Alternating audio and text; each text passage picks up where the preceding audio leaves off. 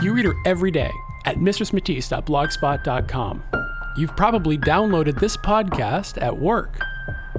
Be warned, this podcast contains frank discussions of sexuality, S M, and perhaps even a lawn gnome joke or two.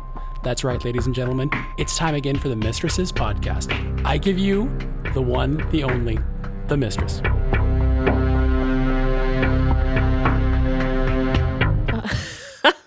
Ladies and gentlemen, this is Monk, and I'm staring at my beautiful, beautiful partner here, Mistress Matisse, and she's got this box of Altoids, and she just keeps looking at me funny.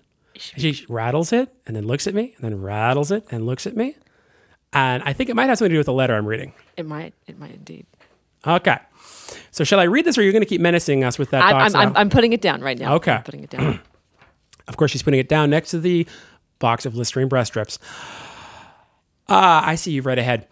I have a question for you about using Altoids or Listerine breast strips for scenes involving female genital torment or torture.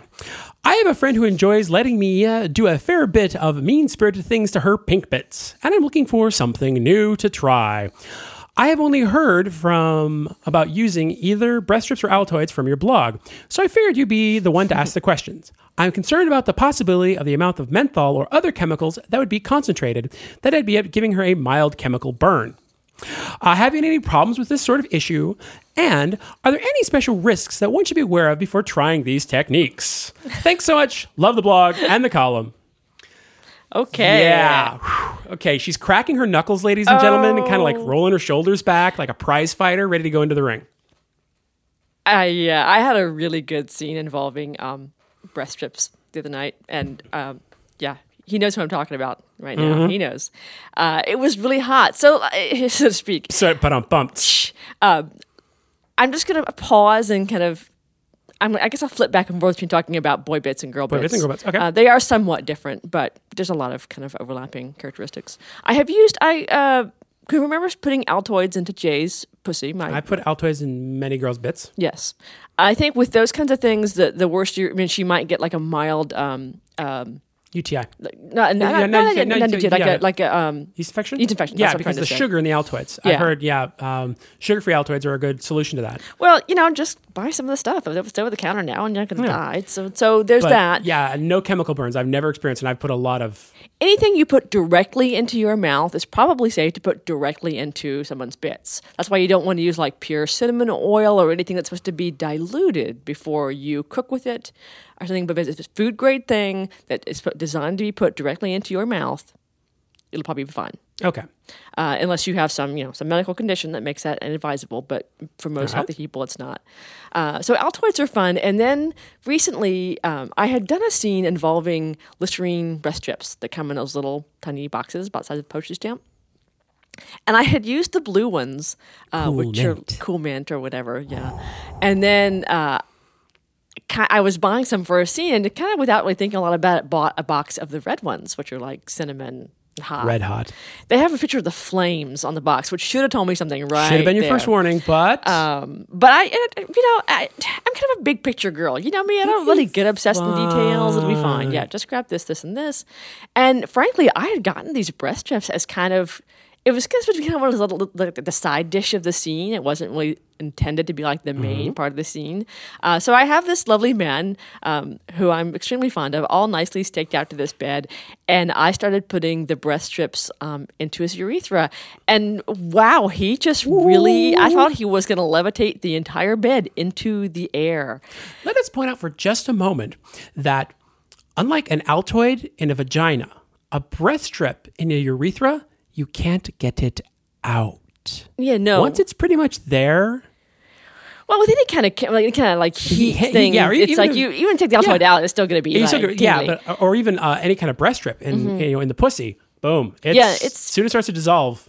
Yeah, he actually was kind of looking at me like he was going to stay for it, and I'm like, well, you know, babe, uh, I've been playing. This is Traveler. I've been playing with him for yeah. a long time. I know his limits very well. And the man is an amazing, uh, amazing he, individual. My hat is off to you, good sir. Well, which is why I was so astonished that these Listerine breast strips were like so extremely effective. So I, I put some into his urethra, and that was big fun. And then I put some up his ass, and that was big fun, uh, in my opinion. And then I actually was like, I was kind of, I was way into this zone by this point. I was sort of laughing and clapping my hands and, you know. The happy sadist dance. I was doing the happy sadist dance. I was sort of like like moistening them a little and just like kind of sticking them to the like the head and the glands of his of his uh, cock. And even that uh, was pretty fun. So I thought, okay, well, what, what exactly am I doing here? So I stuck one on my own nipple, which he informed me through gritted teeth was not the same uh, as having, in, you know, inside you, which I agreed that he was correct that it was not, but that was pretty much as far as I was going to go. And it was actually a little tingly, even on my nipple. I mm-hmm. gotta say. So yeah, red ones definitely much hotter than the blue ones. Much hotter? Uh, yeah. Now, how does this compare, like, to say, like, ginger? Um, you know, I've done ginger anally, mm-hmm. and it's oh, I think it's way way milder than ginger. Okay, because like I mean, I'm sorry, done... no, no, I'm not. No, no, erase that. I ginger is much milder than Listerine. Listerine. So let me just yeah, yeah, because like and I've even done like slices of ginger on the clit. Mm-hmm. Have you ever done like slices of ginger? Mm-hmm. Uh, on boy bits before, things like that. Yeah, and it kind of wasn't it wasn't that big of a deal. Once or twice, yeah. you kind of got a bang out of it, but it's yeah. really I've tried like Bengay and and those Tiger kind of things. Balm. You, yeah, you do have to be careful with those. That yeah. kind of thing could give you a chemical burn if you do too much. Mm-hmm. Um, milk is actually what you want to have on hand in case that gets to be too tingly. You can pour milk over the outside of someone's skin, and it will neutralize to some degree. To some, to some, yeah, degree, yeah. You should try not to get to a point where that you have to do that. But if if it really if the emergency happens, pour milk on them. So the rule is, if it can go in your mouth, directly in your mouth, directly yeah. in your mouth, undiluted, mm-hmm. it is safe to go in someone's bits. Mm-hmm. Go slow. Mm-hmm.